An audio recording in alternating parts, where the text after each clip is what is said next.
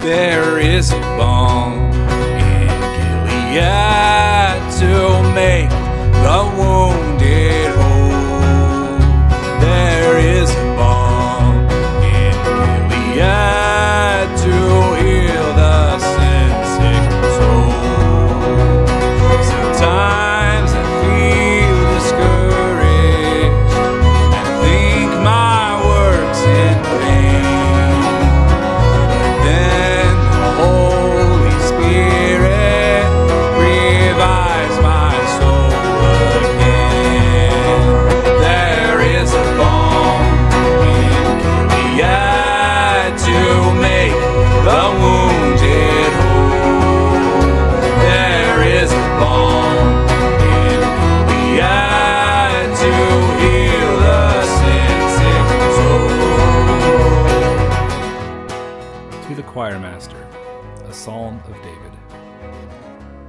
Lord answer you in the day of trouble.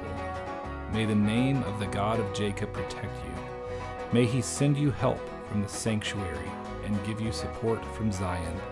May he remember all your offerings and regard with favor your burnt sacrifices. Selah. May he grant you your heart's desire and fulfill all your plans. May we shout for joy over your salvation, and in the name of our God, set up our banners. May the Lord fulfill all your petitions. Now I know that the Lord saves his anointed. He will answer him from his holy heaven with the saving might of his right hand. Some trust in chariots and some in horses, but we trust in the name of the Lord our God. They collapse and fall, but we rise and stand upright. O Lord, save the King. May he answer us when we call. Psalm 20, ESV. Well, hello and welcome back to a Balm in Gilead podcast. I'm Grant, one of your hosts here, and I'm here with my co-host Brian Emerson, who last I heard was avoiding the wildfires in the west by um, living in St. Louis. Is that is that the case? Yeah, that's, that's pretty much. Yeah, yeah, I'd say so. Excellent, excellent work. It's the main reason. Um, so, you know, good grief, we've uh, we've had quite an absence here, and we are not going away. no, we are not. we don't plan to. Um, obviously, uh, God is sovereign over all, including this podcast. And um, there's been a few changes, though, there have in our been. lives since we last recorded. Yeah, since we last recorded, uh, I'd say that one pretty significant change in my life is that uh, I have had a son. What? That is very significant on a numerous levels, Yes, considering you have had five girls. I had five girls in a row. Uh, we, when we uh, decided to go for another, we decided we were going to wait until the delivery to find out uh, the gender. And, Excellent uh, choice. and so I got to announce to my wife, "It's a boy." It was it was fantastic. I highly recommend that. Uh, this St. Louis has been the first place we've ever lived that's in, that people have encouraged us to uh, to wait to find out, and so it's been it, Yeah. was, it was it was a lot of fun. I, I I highly recommend it. For sure. Yeah, uh, we waited with all four of ours, and we were not sorry about any of it. It was uh, fun to have a little bit of surprise, um, and a good one too. Yes. So we we named him Barnabas Ransom. Barnabas means Excellent, little C.S. Lewis little C.S. action there. Lewis. Yeah, Barnabas is a it means uh, son of consolation or son of encouragement. In fact, the biblical character Barnabas, his name was Joseph, but he was so encouraging that everyone called him Barnabas. Uh, Wow, Yeah, so that was that was fun. And then uh, Ransom is uh, after the C.S. Lewis character from the Space Trilogy. Uh, that's really awesome. yeah, and so I uh, love the space trilogy. Had that one on my shelf. I need to read more of that. Uh, I've been in other books lately, but I'm Yeah, maybe I, I, better. I own the physical copy of those books. Uh, They were Mm-hmm. actually my wife's, I think, when she was in high school. But um, I listened through the audiobooks while uh, while uh, Kit was in the hospital. Um, the first book is pretty good. The second book is fantastic. The third book is long. It, it's long. and one of the best ones in the trilogy. Well, it's it's a it's a very good standalone book that happens to have some of the characters from the other two books. Man, it's been too long. Yeah, Too long. no, it's it's a fantastic book for what it for what it was. Uh, if you're unfamiliar with it at all, C.S. Lewis wrote, um, I think, just after World War II. I mean, so this is quite a while ago, and uh, he wrote the the book. This this hideous strength or that hideous strength, book three was specifically a warning against uh, what we now call postmodernism. It was he he saw it coming. He said this is going to destroy everything, and he wrote it before it was a thing, and it and he was true. It was a, it was it's a prophetic book about where we are today. Well, that's too bad that we didn't heed it as well as me might have then. Absolutely. So something else that has changed since we last recorded was that Adam Ford launched a new website. What? This is up to three now. He's uh, gonna beat out David McCookie for number of podcasts or something like. that. Probably. And so, as we all know, Adam Ford got his start with Adam 4D uh, web cartoon. Yes. And then yes, back in the day. and then he had this funny idea, hey, I should start a satire website. I'm sure like five people will think that's amazing.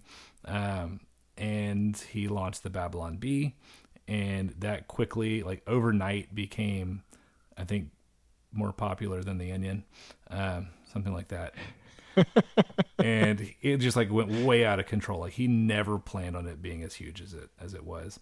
So he after that launched the Christian Daily News or something like that, which was the Drudge Report, but the Christian version, which morphed into what is now known as Discern.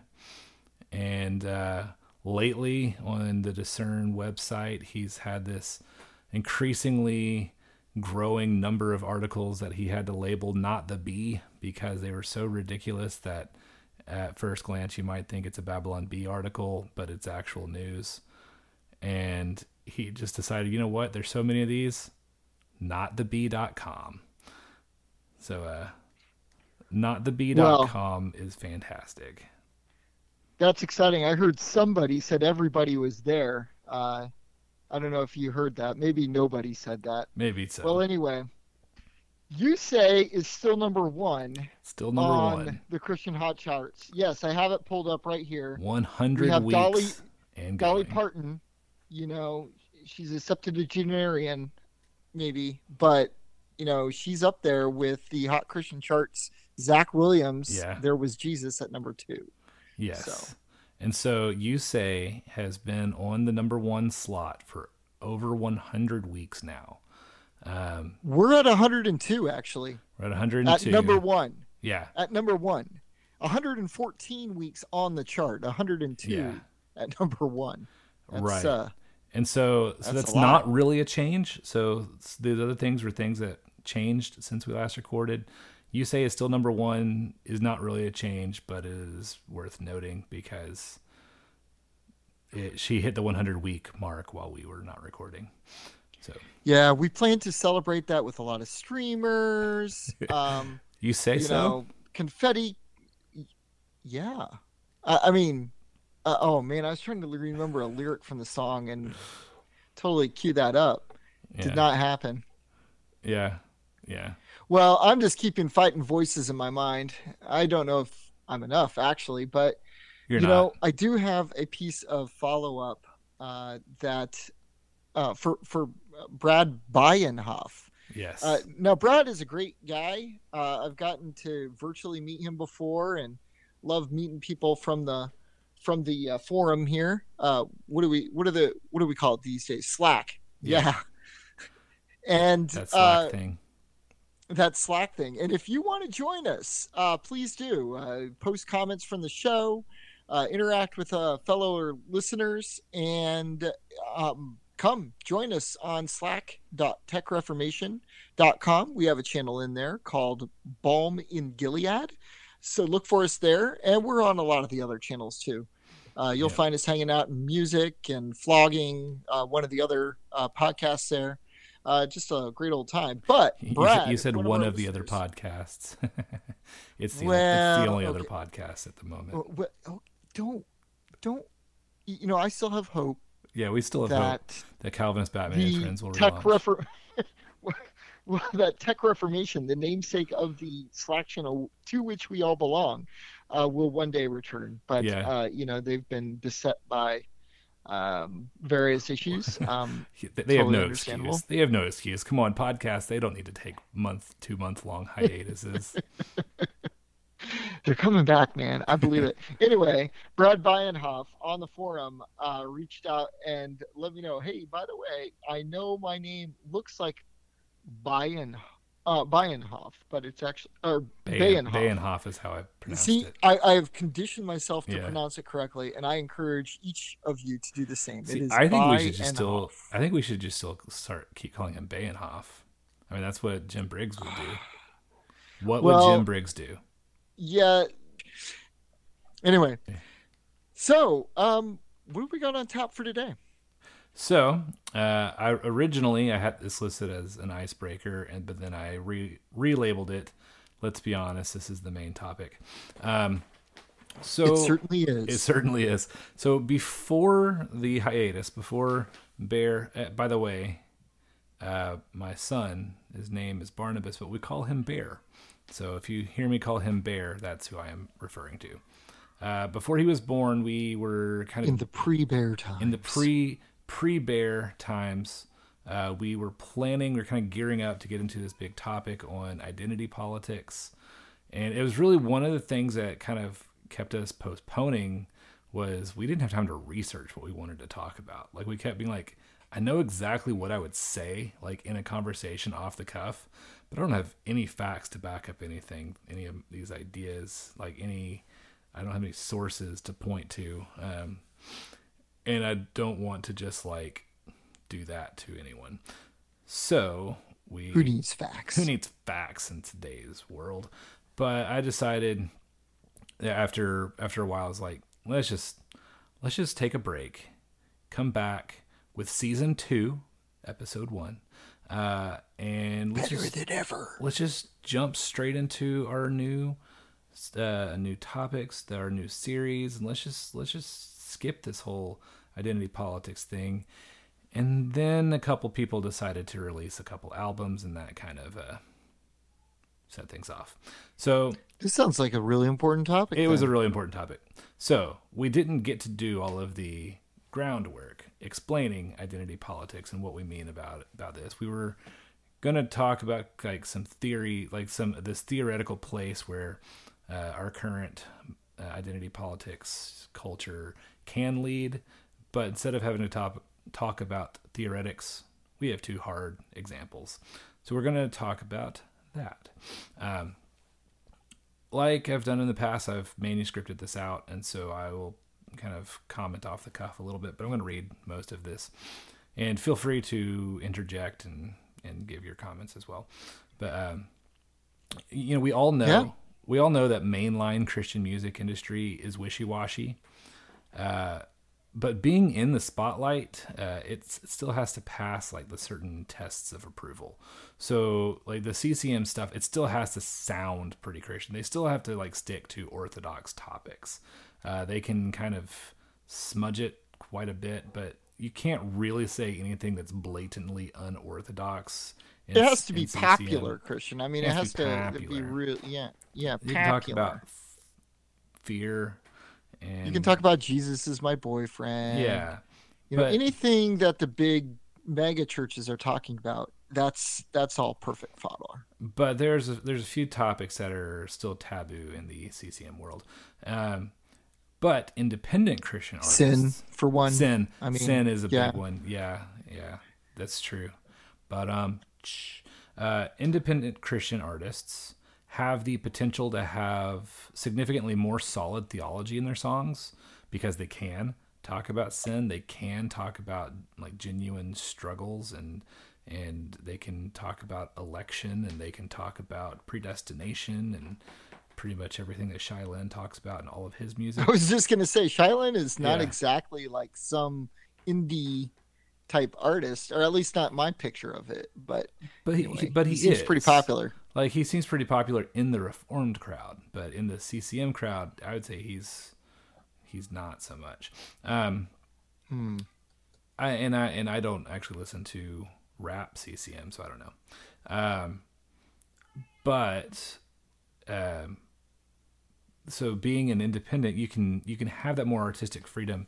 Like I think of Solos, like Solos, they can Oh, fantastic. yeah they, they can write a bunch of different things like they can talk about the entire book of hebrews and it's fantastic and they can get into Love that one. they can get into the nitty gritty of romans 9 and stuff like that and uh, they've got their audience their, their really their local following and they It's you and me. it's you and me but you know tgc has reviewed them a few times and uh and I know that they've kind of been able to grow a little bit from that, but they they don't aspire to like the CCM level of radio play and stuff like that, and so they don't have to appeal to man.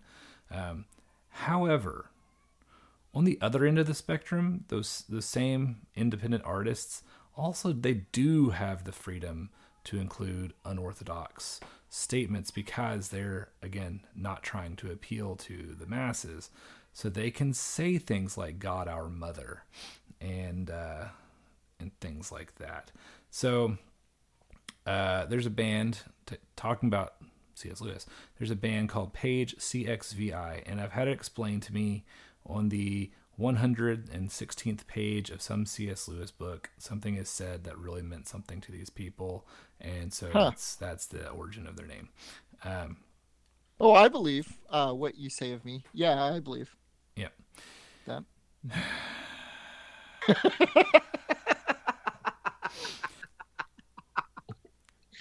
That's hilarious. Yeah. So so Page CXVI, uh, they're an indie band. And they got their fan base from writing like new tunes for old hymns, and they have kind of a techno-y sound. It's it's pretty cool sounding. It's it's easy listening, sure. but it's a um, their unique style. Uh, they kind of gave these older texts a youthful vibrancy, and so they they actually have almost hundred thousand monthly listeners on Spotify. So it's not like like way like it's that, that's pretty good. Like it's it's not like outstanding. You can you can easily have multiple millions of followers on spotify but 100000 is absolutely nothing to sneeze at. Um, in their latest album uh, the album is called all uh, they release a song called all things new. It's the it's track two on the album and they list the the trinity as mother spirit and christ. And that's a major issue. Um, christ our god the father is not a mother. Now there are biblical texts that use metaphors and analogies that give god uh, motherly abilities such as we will hide in the shadow of your wings. That's probably the most uh, the most well known hiding in the shadow of your wings is an image of baby chicks hiding under the wings of their mother. It's something that happens naturally because God created mother hens to do that. Um, and so we can hide in the shadow of God's wings as he protects us like a mother hen protects her chicks. This does not make God mother, but it does give, it, it does help us to understand um, qualities of God. Um, even though they are motherly qualities. Um, and so the idea of God as mother is it's it's heterodoxical at- at best, it's heretical at worst. And it follows a theology of feminism that is antithetical to the gospel. Um, immediately after that track, so track three on the album, they do a version of Great is Thy Faithfulness but they sing great is thy faithfulness o god creator uh, the original line is o god my father and so this just kind of further um, you know gives that that statement they they could have done that It's song not wrong outright, though. It's I mean, not wrong outright. that, right? but it's the He is context the creator.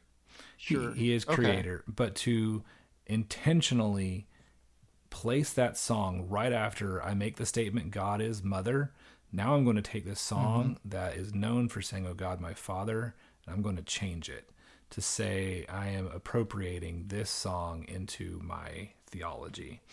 Um, in and of itself, in, in a vacuum, oh God, Creator, that's fine. Like you can do that if you really wanted. If you wanted to, if that song really meant something to you, and you're trying to uh, further the the image of God being creator and you're putting a collection of hymns together and that one change kind of helped make your collection stronger, you have the right to do that. Uh, it's it's not wrong. There, there's nothing unorthodox with saying, "Oh God, Creator."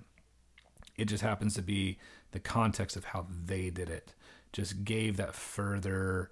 Uh, it was them basically saying, "I'm going to make this bold statement, and then I'm going to back it up by just giving this little bit, this little nod, saying I still believe that." Um, it's just it's it's sad because this band um, was doing something well. It was bringing people in. It was bringing listeners in. It was helping. It hundred thousand people were listening to older hymns and getting the, the good theology that's in those older hymns. Uh, but then they just they just they took a stand, um, political stand. This is a political thing. Took a political stand. Uh, What do you mean political stand? Like, uh, to say God is mother. Uh, It's a, it's a religious statement for sure, but right? it happens. Sounds to like a theology. it's it is a theological statement, but in this context of identity politics, um, it is a feminist statement, eh, which in and of itself is a pol- is a political statement because feminism Okay, gotcha. is yeah. a political issue. Um, this next example is much more obviously a political issue, and I'm going to talk about this for a pretty substantial amount of time. Um, I just I kept writing about it, and it just kept getting longer and longer and longer. Uh, there's another band. They're called the Porter's Gate. They are a collective of other of other Christian artists, and I've seen a list of people that have worked with them. Um, I've looked through their song list looking for some of the names, and I didn't see them reg- uh, readily, so I don't know what some of the artists on this list did. But uh, two in particular are Sandra McCracken and Wendell Kimbrough, who I would I admire greatly. yeah, Um, we like them. we like them. Wendell Kimbrough does a lot of psalms. I've been listening to a lot of him lately, actually. Uh, Sandra McCracken, I, I do believe that she has a background in the PC USA, which is uh, a little less orthodox, but I don't know if it's necessarily that's where she was or that's where her ex-husband Derek Webb was in. I, I don't I don't necessarily follow that too closely, but she's pretty solid typically. Um, and so her putting her stamp of approval on the Porter's Gate uh, in this context is a is a little disheartening, especially since she was she has a song on their album Justice Songs. Um, But another name that was on the list was Michael Gungor, who is v- very very liberal. um, he's one of He the left Christianity a he- while ago. Yeah, he left Christianity a while ago, but is still kind of in it. It's it's bizarre. Um, he's one of the guys at the liturgist, I believe, which Yeah. is a Oh, yeah. bunch of people who have left the church but are still kind of in it for whatever reason. They they like yeah they're very much uh, seem to be in love with the, sort of the feeling of church. Uh, yeah, So um, it's probably that. That's probably where um, Dustin Kensrue is mentally. It's also probably where Joshua Harris is because he still kind of wants to be in the church but not being in the church. Um, so anyway, that's kind of Michael Gungor on the same list as Wendell Kimbrough was a little weird to see. Anyway, they but- build themselves FYI as a community where you can ask hard questions. yeah, Uh, that's that's their thing. but So. but they also proclaim to be writing music for the church, which would be type one music. So these songs that we are going to talk about are proclaimed by the writers as type one music, um, which I think is important as well. That it's actually intended to be type one music. So they in 2020 have released two albums. One was earlier in the year, and one was just last week. So their first album for in 2020 was called Justice Songs, and it contains a track titled "We Will Make No Peace with Oppression." Um, which, if that sounds like a Black Lives Matter anthem, it is. Um, in a vacuum, the title has sensible philosophy, just like the title Black Lives Yeah. Matter is sensible. Absolutely. is a sensible philosophy. And a lot of what they say can be backed with some of the hard statements made in Matthew chapter 10. Um, that's one of my favorite chapters in the Bible because it's so hard. Uh, it's the one where Jesus says, I don't come to bring peace, but I come to bring a sword. I will set mother against daughter. I will set father against son. Um, I mean, it's, it's a, it is a tough chapter to get through. Um, and a lot of what they say in the song matches with what they say uh, in in Matthew 10. However, um, where Matthew 10 is about the promise of religious unrest, persecution, and taking a stand with God above all others, the the song in particular, it's it's a Black Lives Matter marching song, and that's not me just like sharing my opinion. They, th- there's literally a line in the song that says, "We will march in the streets, no justice, no peace." Um, so that is a song. That is a line in the song that is meant to be sung in the church. So that's a problem. Um, Black Lives Matter is not a Christian organization. Should not be associated with the church at all. And um, really what Black Lives Matter stands for. Like they hate Christians. Like they are they they would be happy to see all Christians burned. And so we do not need to propagate any sort of Black Lives Matter um, philosophy in our in the walls of our church. Um, yeah, so that's I just had a lot of really bold statements. Uh, Well, if you're looking for other people, you know, eh, you don't need to go to some, you know, alt right type website. This is not a, uh splinter view, I don't think. Um, however, it's becoming increasingly marginalized because well meaning people uh, take a phrase like Black Lives Matter, which is true, yeah, it is. but then turn it into a, uh, a well, uh, what they say about themselves is a Marxist organization who's out to um, kind of uh, completely burn everything to the ground and start over. yeah, Um, and a really good resource on this that was helpful to me to understand it um, because you know quite frankly i don't have the time to go through everything but um, uh, you, you might want to check out the just thinking podcast. Um, first of all one of the guys is from omaha uh, so that's always exciting to see people from uh, back at my former home. Um, but their episode 102 was on Black Lives Matter, and it's called Black Lives Matter question mark.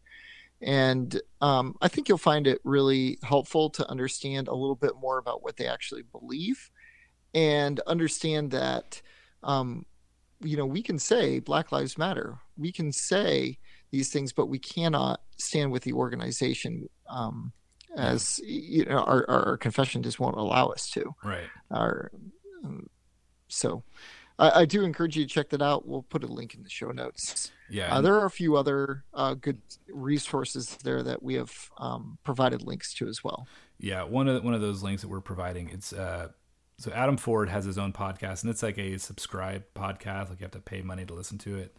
But on their 19th episode, he he let that one be free for everyone uh, because he felt it was so important. And it, he literally goes to the Black Lives Matter website and reads their about us page. I mean, and he just and he goes through it line by line, analyzes it, and says this is why we this this cannot make peace with Christianity um, because it's it is anti anti Christian. Um, so with that context set, uh, so the Porter's Gate has taken a stand uh, with Black Lives Matter. Um, and so on the heels of Justice Songs, they, they released a follow up album called Lament Songs. And then on the first track, it's titled Wake Up Jesus. And in a vacuum, the, the song is about the narrative of Jesus asleep in the boat during the storm. However, given the context of the album, uh, the song literally is commanding Jesus to wake up and do his job. it's saying basically saying, you know, we've got unrest in the streets. Jesus, wake up. We need you. Wake up. As if he's not the sovereign God, um, you know, in control of everything already. And, and it's important to note as well that when Jesus, the man, was asleep on the boat, God, the Father, and uh, you know, just God, the, the the triune Godhead, was awake and in control. Um, and so it's not like because Jesus was asleep, the disciples were in danger of drowning. God was in control the whole time, and that's why Jesus said, "Oh, you have little faith." So I just wanted to throw that out there as well. But to say Jesus, wake up, and it's in the whole song. Like there's an attitude in the song. Like I just had it playing, and my wife was like, "What are you listening to?" um, like that is awful. Um, and I was just like, I'm, I'm just, I'm listening for research. This is not something I'm enjoying. I mean, I, I challenge you to listen to it and try to, try to justify that song. But um, the the next song after that, uh, oh, I, I I did want to mention as well. There is precedent in the Psalms for the for the faithful people to call God to action like that. There is, um, there are psalms where where they say, you know, Lord, hear my plea. You know, I mean, uh, there are times where the psalmist is just in anguish over feeling like God has abandoned him and wanting God to to do what he what he has promised. But that's what he's done. Like they are calling God to remember his promise. Uh, and God has already promised that he would do these things. And so the attitude of the psalmist is for God to remember his promise. And it's in faith.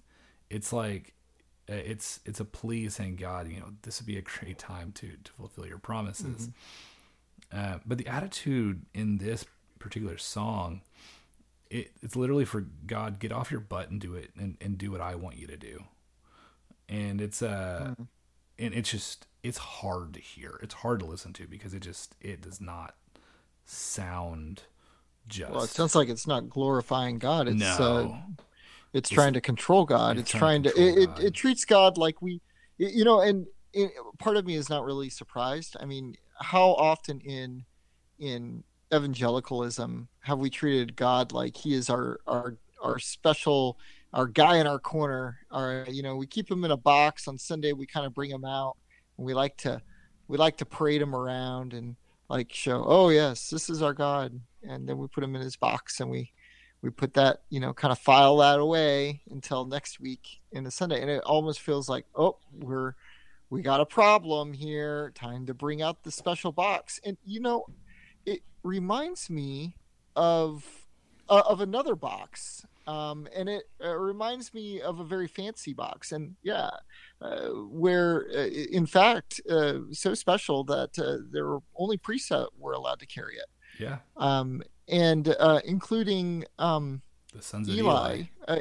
yeah, who had uh, Hophni and Phineas, Yeah, who who attempted to do the same type of thing. they trusted the Um, box. Yeah, without understanding that um, it's the God whose footstool that is. Yeah, Uh, that is the one we should be trusting. Uh, that was never meant to be a talisman or some sort of good luck charm or something that we as human beings can control. And uh, so, what you're saying about this, like, I haven't seen the lyrics yet to that song, but everything you're saying about it is uh, definitely sounds a lot like um, this type of belief Yeah. where we believe that if we just, you know, uh, if we just, you know, apply the right amount of Jesus to a situation, all of a sudden all the problems will go away. And uh, what, what the real tragedy is there is that we believe then that we somehow can control God, um, and that is that that is uh, wrong. You know, that Yeah. is sin. Um, it is. That, that that is not our responsibility. Yeah. Um, I'd say that the the big disappointment uh, with this album, uh, even even more so than, than that song, uh, is track number two, which is titled "O Sacred Neck Now Wounded." Uh, the tune is to the old hymn, O Sacred Head, Now Wounded, but the words have been completely rewritten. And the purpose of the song is to compare Jesus' death with George Floyd's death. Uh, the opening line is, O sacred neck, now wounded, bent by blows and knees. And, and that line has zero biblical description of the crucifixion. It is 100% in reference to Floyd. Uh, in the third verse, it mentions being breathless in the street, which is a reference to Floyd saying, I can't breathe, uh, which has also become a, a, popular Black Lives Matter chant. Um, now, Floyd was unjustly killed uh, when a cop apprehended him and violently and brutally detained him in an illegal hold, resulting in Floyd's suffocation. However, that that's literally like where the similarities of the deaths end. Um, Jesus was illegally detained. He was brutally manhandled, and he was publicly executed. Um, and you know, um, but that's that that's it. Like that's that's a similarity. Everything else, pretty much associated with this, is just overwhelmingly different. And of all of those differences between Jesus and Floyd, I'd say the most glaring difference is the fact that Jesus was the one and only sacrifice to end the systemic and universal issue of sin. Jesus died as a direct result of sin, and he also died to forgive sins, some of which were the sins, the, the same sins that led to and caused his death. So, so Jesus was uh, the victim of sin, but he was also the victory over sin. Um, and he had to die in order that sinners like you and like me and like all of you who are listening to us could find him and um and you know that's that's what we base our entire lives on is that that truth. George floyd at best uh, was someone caught in the middle of an illegal act um, being under the influence of drugs in public. And at worst he was a thug who was detained before he could do even more illegal acts. Um, I, will be honest that I have not followed every single detail of that led up to his arrest because there's no information on it uh, when when it was going on. The only information you could find was the picture of, of Derek Chauvin with his knee on on George Floyd's neck. Like that was all you could find, and um, and so I know that he had drugs in his system. I'm pretty sure he had stuff in his vehicle that was not cool. Um, his family said that he was he had made some bad decisions in his life, but he was kind of on the right track, possibly. But you know, I don't I don't know that anyone will ever really know what was going on with him. And there's also all sorts of crazy, uh, unrelated things going on, even to the fact that um, that Chauvin and Floyd had been coworkers before, and um, there were reports that they eh, publicly not liked each other, and so it, it could have very well been a very personal act between Chauvin and Floyd. So, but there's so much, so much information out there, um, and it's hard to find the legitimate information. But what we can say is that George Floyd was one of many criminals to be detained by excessive force, and his death, as horrible and as preventable as it was, was truly insignificant to the rest of the world.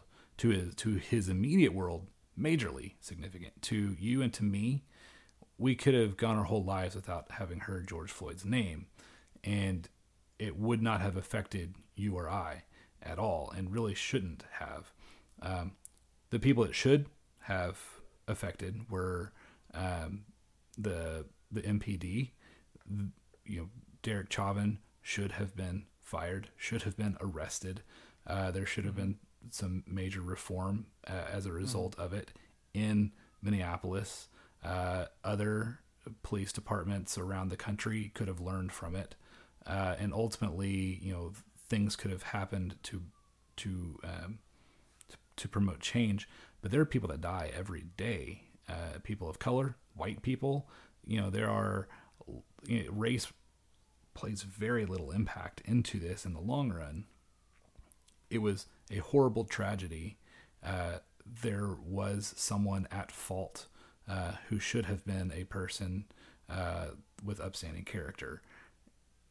All that is is beside the point. Um, you know, he uh, Floyd did die as a direct result of someone else's sin, and his death did bring about the awareness of police brutality. But to place his death in the same realm as Christ's death would require a level of systemic and, in, in at least in part, a universal sin uh, to be the cause of his death.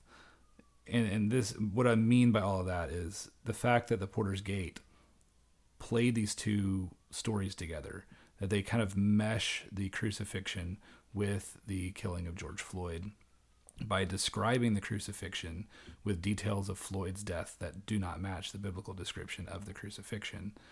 That is to publicly proclaim that George Floyd's death was in some way similar enough to Jesus' death to be compared. And uh, since Jesus died to uh, to end systemic sin, since Jesus died to forgive universal sin, um, the only way that George Floyd's death could be in the same realm is if it carried that same sort of systemic and universal, um, you know, th- that same connection. Uh, but that's exactly what, as Adam Ford calls it, the woke monster is calling for. The the woke monster, you know, the which is the people who uh, are so woke that they're like cancel culture, like this this idea of I know more than you. It's, it's almost like the the neo um, Gnosticism. You know, I I am on the right side of history because I am throwing Molotov cocktails at the police. Um, that's the woke monster. Um, and what it uh, it operates under that exact belief that George Floyd died as a direct result of the systemic racism that dwells universally inside of every white person. Um, there, there's another video that we're that we're to post. Uh, it's a the the setup is there's some company that hired this lady to come in and teach all of their employees about um, critical race theory and how to better uh, relate to uh, the minorities in the workplace. And literally in the video, she says all white people are racist. They're just not. They're not born as humans. They can't help it. They're born as demons. And that is like the most racist thing that anyone can say. But because she's black, she's not a racist.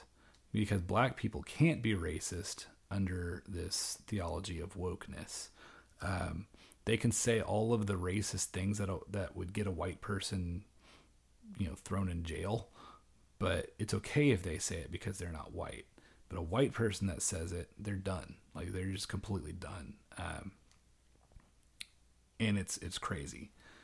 But in order for George Floyd's death to be in the same category as Jesus' death, it requires the idea of systemic racism that uh, to to be legitimate, and it requires the universal truth of all white people are racist to to allow that analogy to to play out. And I don't think that this was some mistake. I don't think that they just thought, "Hey, this is." You know this this will be hip. You know that this will be relevant. People will will like this comparison. I think that the people that wrote this song believe this because they wouldn't have chosen it otherwise. And they wrote this song to be played in church. And that's that's what really gets me. Um, and uh, and I wrote here that this uh, this idea that "Oh Sacred Neck Now Wounded" it only makes sense if the song uh, as a song if systemic racism holds true, and that requires all white people to be guilty of racism, and that idea requires a flaw in God's good design of ethnic diversity. So to say from the Christian worldview that all white people are racist, like deep down, like they're just born racist, like that's just part of them, means that God messed up when he made white people. There's and there's no way around that. Uh, you can say, but we're all sinners. Yes, we're all sinners. Every one of us is a sinner. White people, black people, all of us, we're all sinners. We all have the ability to be racist, yes. But to say that at their core, white people are less than human because they are born racist is uh, is to say that God messed up when He made white people. Um, something that is worth noting is that Jesus, uh, who has perfect empathy, he can relate uh, with all of the oppressed. Uh, he he can personally relate with all the oppressed because he was the most oppressed. He can bring true comfort to all who need it, um, and he grieves with all who grieve. He alone can relate uh, with the wrongfully killed. And when we think of the surviving Floyd family, we know that Christ alone can use this tragedy to draw them to himself. Um, and I, I can't judge Derek Chauvin's heart. I don't know his future. But if he repents of this sin and if he comes to Christ and if he truly uh, becomes a believer, then Christ died to forgive him of the sin of the murder of George Floyd. But only Christ alone can do that. But given the context of this song, and in light of the song We Will Make No Peace with Oppression, as well as the rest of their albums released this year, O Sacred Neck Not Wounded is nothing more than a syncretistic anthem pushing a temporary political agenda in the name of the eternal Savior. And to me, that's it's that is one of the worst things I've heard uh, as far as a, a, a type one song. It's just it is it's just horrid. Um, it's also worth noting that uh, he didn't get a writing credit, but on Spotify, I believe he's one of the singers of the song. Is um, is Matt Maher? Um, he's a Catholic, but a lot of his songs are are pretty solid. We and a lot of them get sung in a lot of churches. So people that see Matt Maher's name on this song, they'll adopt it just because he he was part of it. And I I would be very surprised if I heard that this song never got sang in any churches ever because of how horrid it was. It's going to get sung. It's going to be popular in a lot of the churches that are kind of going down that that woke path. You have to keep uh, up to date with the CCLI and uh, find out. Yeah. How many times? Um, sometimes that information is available. Yeah, I wish that they kept up their database a little better. So, do you have any thoughts? That was a big long rant. Uh, no, it was political. Again, I would direct you to some of the resources that we've uh, talked about earlier, um, especially just thinking podcasts. I mean, I think at this point, everybody kind of has their opinion. Yeah. It feels like yeah, it's nothing really is can be done but at the same time you know you, you just kind of watch this thing grow and move. You know the woke monster i really like that concept because uh, one of the things that adam ford says is that it can never be satisfied. Yeah. And the more you feed it the hungrier it gets. Right. And it's because it's not it's not christ right? It's not based yeah. on uh, christian principles at all. And everything that we pursue when in every idol we pursue will always leave us wanting more. Um, it will always be asking for more, and whatever that that particular idol is, it could be, and a lot of times is are good things like racial reconciliation. Mm-hmm. Um, it can be your children, your your your wife and kids, or your husband. Um, you, you know, it can be good things, but when we make those our ultimate things, it becomes an idol and it will never be satisfied. Yeah. um, only Christ can truly satisfy. And I guess that's what I hope our listeners will kind of take away from from all of this is that um, right now everything is in a lot of upheaval, but the one thing that we trust in, uh, Jesus Christ, that's where our trust needs to be placed. Yep. Some trust in chariots, some trust in horses, but we trust in the name of the Lord our God. Amen. Yeah, that's it. So that was the icebreaker. No, that was, that was the that was the main to- that was the main topic. The main topic is actually going to be very short because we just kind of want to give a an idea about what season two is going to look like. Um, you know, when we first started this podcast, we had this big, gigantic, uh, you know, list of topics that we were going to do, and if we followed, We- it we still T- have it. We still have it. We just kind of don't look at it anymore. Um, uh, it just you know the, the show it, it, took on its own life and and, uh, and that was good like we we primed the pump when we when we made that that list and now we're just kind of going we look at it periodically when to, to try to remember what were we going to talk about? How can we work but uh, Anytime we're low on material. anytime we're low on material no um we don't want to leave anything out because we had a lot of good ideas but um we've mixed some stuff up. We've we've put stuff together. We we wrote that list and we were planning on making 15 minute long episodes and um that did, that never happened. Um though this one will be a pretty short one. Um it'll probably be like 45 minutes so it'd be like half as long as normal ones but uh Hey, that's all right. it is. So season two, we are going to really dive into the Psalms. Uh, season one kind of ended up being just a, an, an exploration of like what are the five types of music, what are the ten questions that we ask, and um, and yeah, so that's kind of what season one ended up being. It was really just foundational. But one of the things that we kept referring back to in season one was the psalm model.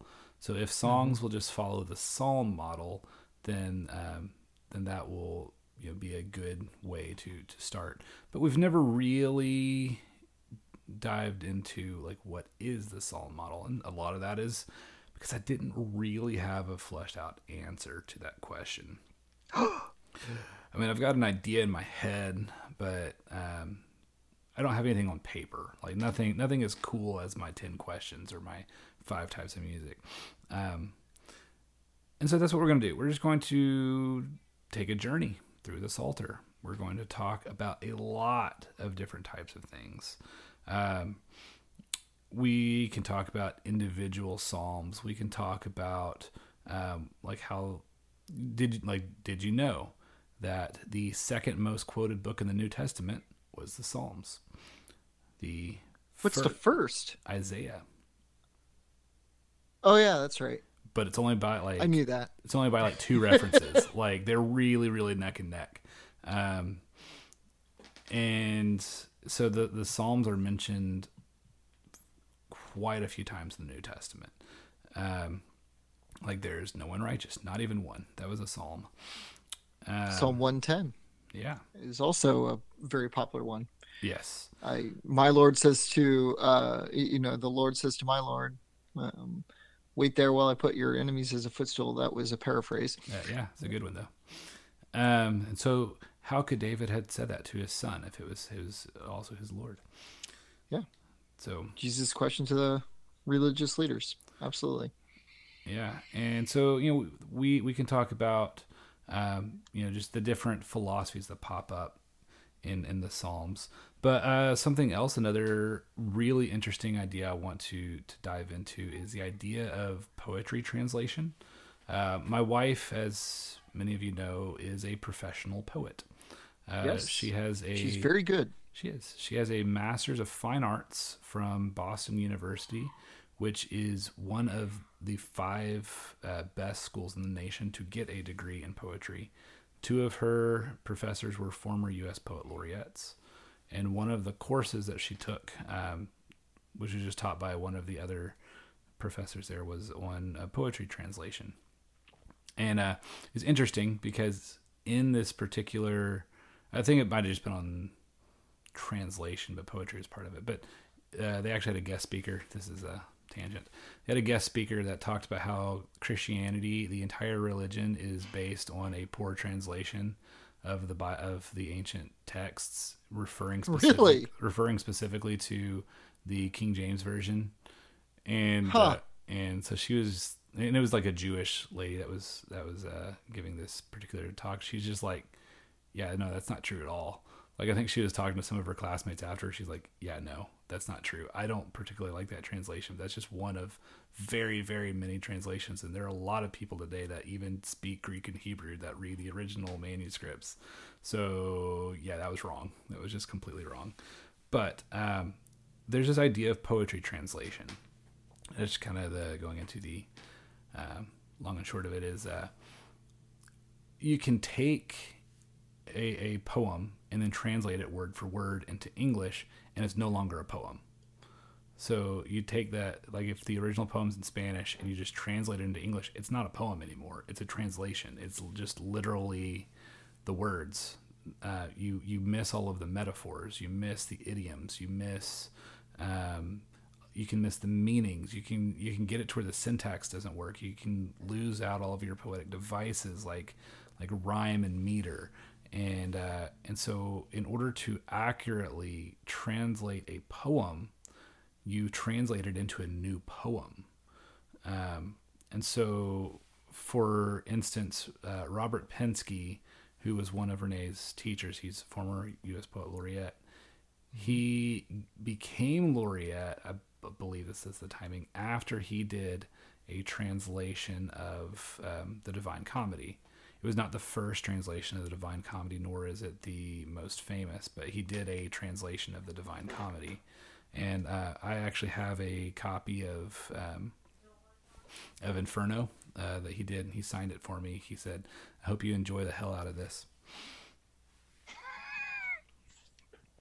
I just, I, I think that's amazing. Um, I'm not even going to. I get a that. sense of his. Yeah. So uh, he he was a he's a really interesting really interesting guy. But so uh, when you're looking at the Psalms and translating the Psalms, the Psalms are Hebrew poetry. When you translate them into English, uh, you have to translate them into a poem in order to maintain a lot of the beauty and a lot of the and a lot of the prosody. You know, how do the uh, how do the poetic devices help to explain the words beneath them? You know, those are important things, and uh, and then how do you take those those uh, psalms and translate them into Western music? It's just a lot of translation. It's a translation of a translation, and uh, and you can lose a lot that way. And so, uh, yeah, so I want to do a few episodes on that. And this is not the one. So let's move on. Um, Well, just one quick comment Sure. about that. Um, I might need to look this up where I, where I first read it, but um, the Psalms are fairly unique in uh, the it in the biblical Hebrew actually lends itself to translation uh, for poetry very very well. mhm. Uh, the way that they did uh, poetry, from my understanding, is uh, i- is something that translates fairly well into any number of languages, and it's just another wonderful example of God's faithfulness Yeah. uh, and and his his watch care over His word. Uh, and how it would eventually, you know, end up here in 2020 and, and Yeah. beyond, you know. Uh, so, yeah, I, I hope that we'll get to explore that and and other uh, different features of uh, psalm poetry here in the coming weeks. Yeah, and so and there's also the, the different ideas of the psalms as poetry, the psalms as lyrics, and the psalms as scripture. Um, You know, the inerrant word of God, and uh, so yeah, there's a lot of a lot of that. Um, I also want to talk about difficult psalms. Um, Mm, you know, I the- think I know what you're talking about. on the shores of Babylon. Um, Uh-huh. But there's there's some other ones as well. I mean, even even 110 to a degree, you know, talks about you know all the bloodied and defeated you know, enemies that Christ is putting his feet on. I mean, it's Mhm. you, you get to some weird stuff. Uh, I also uh, we want to go into the regulative principle of worship and the idea of exclusive psalmody. I, I just wanted, I actually would love to get David McCookie on the show to just explain exclusive psalmody from someone who actually believes in it, uh, who ascribes to that uh, philosophy, because he will be able to explain it a lot better than, than I could. In fact, the last time I was, uh, he explained it to me, I got real close. I got real close. Um, so what you're saying is maybe this will be the time. Maybe this will be the time. Who knows? so season three might be about more psalms. Um, also want to get into this idea of um, who is Asaph and, uh, Okay. and and some of these other things, and that's probably just the, the best way to put it. There's a there's a really interesting passage. I'll get into it in a future episode uh, where in Chronicles where they the, the Chronicles uh, explanation of the return of the ark to Jerusalem after Hophni and Phineas sent it to the Philistines and died. Just to go back to that, um, it talks Excellent tie-in. excellent tie-in. It uh, it, there's a really interesting passage. That's that's where Asaph is appointed as one of the musicians, and so I, I want to get into a discussion on that passage. Also, want to talk about some famous psalm paraphrases. Um probably the most famous would be "A mighty fortress is our God," and and want to I get into thinking that. Mhm. uh, just getting getting into a lot of the different uh, paraphrases that have come up over the years, and just talk about you know was this a good paraphrase? Was this a bad paraphrase? Um, how did this work in that particular context? Does it still hold true today? And things like that. Um, But also, we're gonna have our song versus song. We need to have that round two of uh, of the uh, the the wow music lyrics game. Um, Yes, we should do, definitely do that. we might do that. That'd be ne- great. We might do that. We might might do that next time. That way, it'll be the episode two of every season will be us just being annoying. Um, that way, everyone knows to skip that one. Uh, I, I did also want to just put this out there that if anyone has any questions about the Psalms that they want us to answer, or if they have any topic ideas that they would love to hear us talk about, not that we're low on ideas, mind you, we have a very large list of ideas. But you know, if there's something that you guys want to hear, We love our listeners. we love our listeners, is what we're trying and to say. And we love interaction with our listeners, which you can do on Slack. You can also email us at there is at balmcast.com. Um, also, if you have any ideas for future um, Bomb of Galahad articles, that I don't have a lot of ideas on, and I could really use Oh man, we're gonna need to start yeah feeding the beast on that one. That'll Yeah. be fun. Yeah, and so uh, I, I still have some things kind of poking around. That's just to be an every once in a while thing. Um, the most recent one uh, of those was uh, I, that was actually the the most recent content we uploaded. We we uploaded uh, an uh, an article after we uploaded our last our last uh, podcast episode, and that was one that my daughter came up with. She was in church one day, and she uh, was wearing a mask, and uh, she put some goldfish in the mask and was trying to eat out of the mask like it was a feed bag, and uh, and so go. That's that's all I'm going to tell you. And then if you haven't read it yet, go and go and read the most recent ep- uh, issue uh, article article of uh, Bomb of Galahad because I, I I had fun with that one. That was a good one. I enjoyed Yeah. it very much. Yeah, and so that is all of the cool stuff that you guys have to look forward to with season two.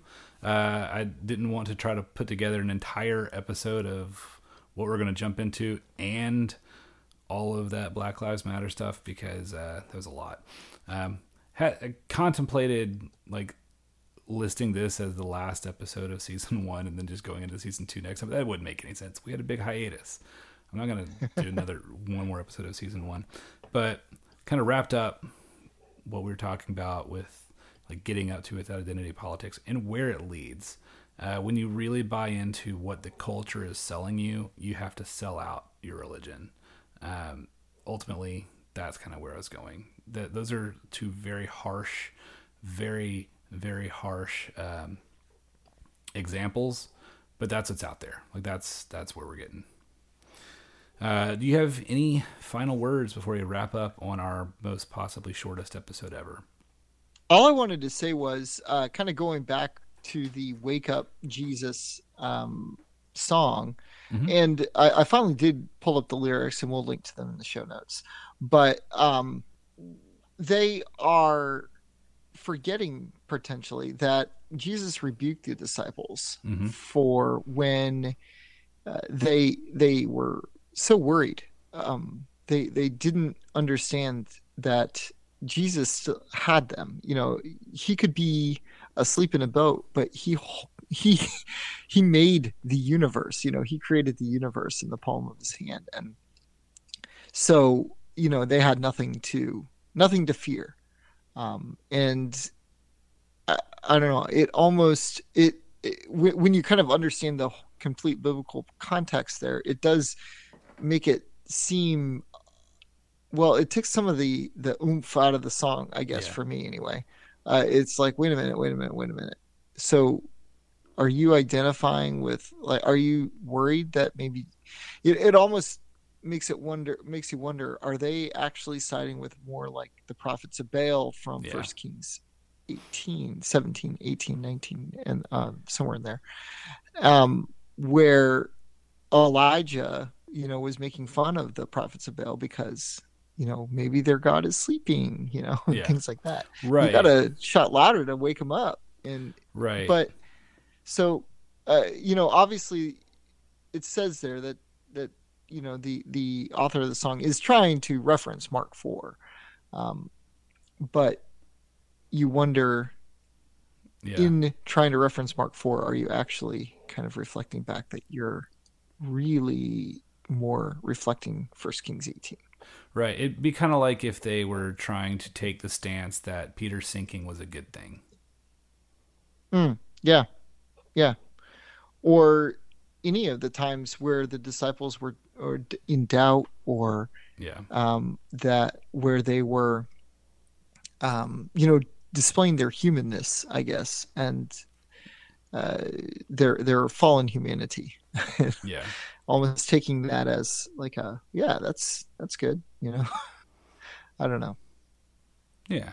So also, uh, just to follow up to uh, page CXVI, which we were talking about earlier, uh, does have an about page, and I'm just going to quote from here.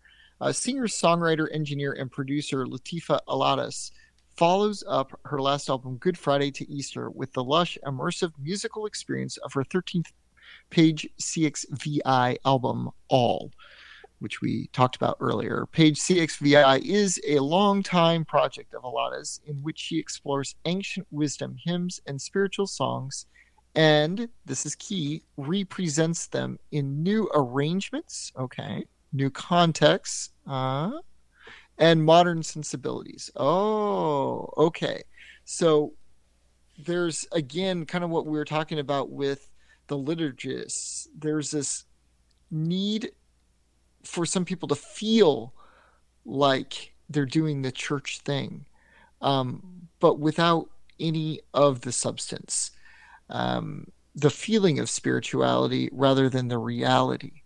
And that, quite frankly, is quite worrisome. I mean, almost more worrying than some of the other bands that we've talked about, but uh, definitely something to check into. Um, especially as you're you're considering listening to the page CXVI songs, Yeah. uh, that they are purposely represented with a modern sensibility. In other words, with uh, a modern take on it. It's like, oh, Jesus is or God is now feminine masculine balance, and God is um a central theme. In fact, uh, quoting from a little bit further on, a central theme of all is God is as the divine compassionate source who loves all people stemming from this central theme comes uh, songs about love, peace, grace, mercy, finding refuge in times of trouble, and finding wholeness in the feminine slash masculine balance of God.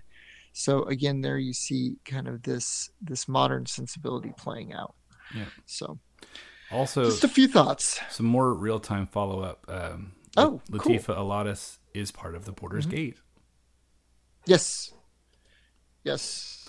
Um, and has multiple songs on both the um, Justice Songs and Lament Songs albums. So there are two other albums too. I don't know if you saw that. I did. Those are just the two that came out this year. Yeah, I I woke uh so woke songs, work Work, work work songs, and, and, neighbor yeah. songs. Yes. yeah, So I'm not sure uh, what else they have Woke maybe in the works, but Woke songs. Woke songs. Yes. most likely. But uh, yeah. Anyway, yeah. yeah. Yeah, so uh season 2, we're going strong. So this will actually be this is actually also uh, episode 20 even though it's really like episode 25, but it's uh episode 20. Uh so most podcasts don't make it past 10, so we're double that now. So that's nice. Anyway, with that, what thou, my Lord, hast suffered was all for sinners' gain.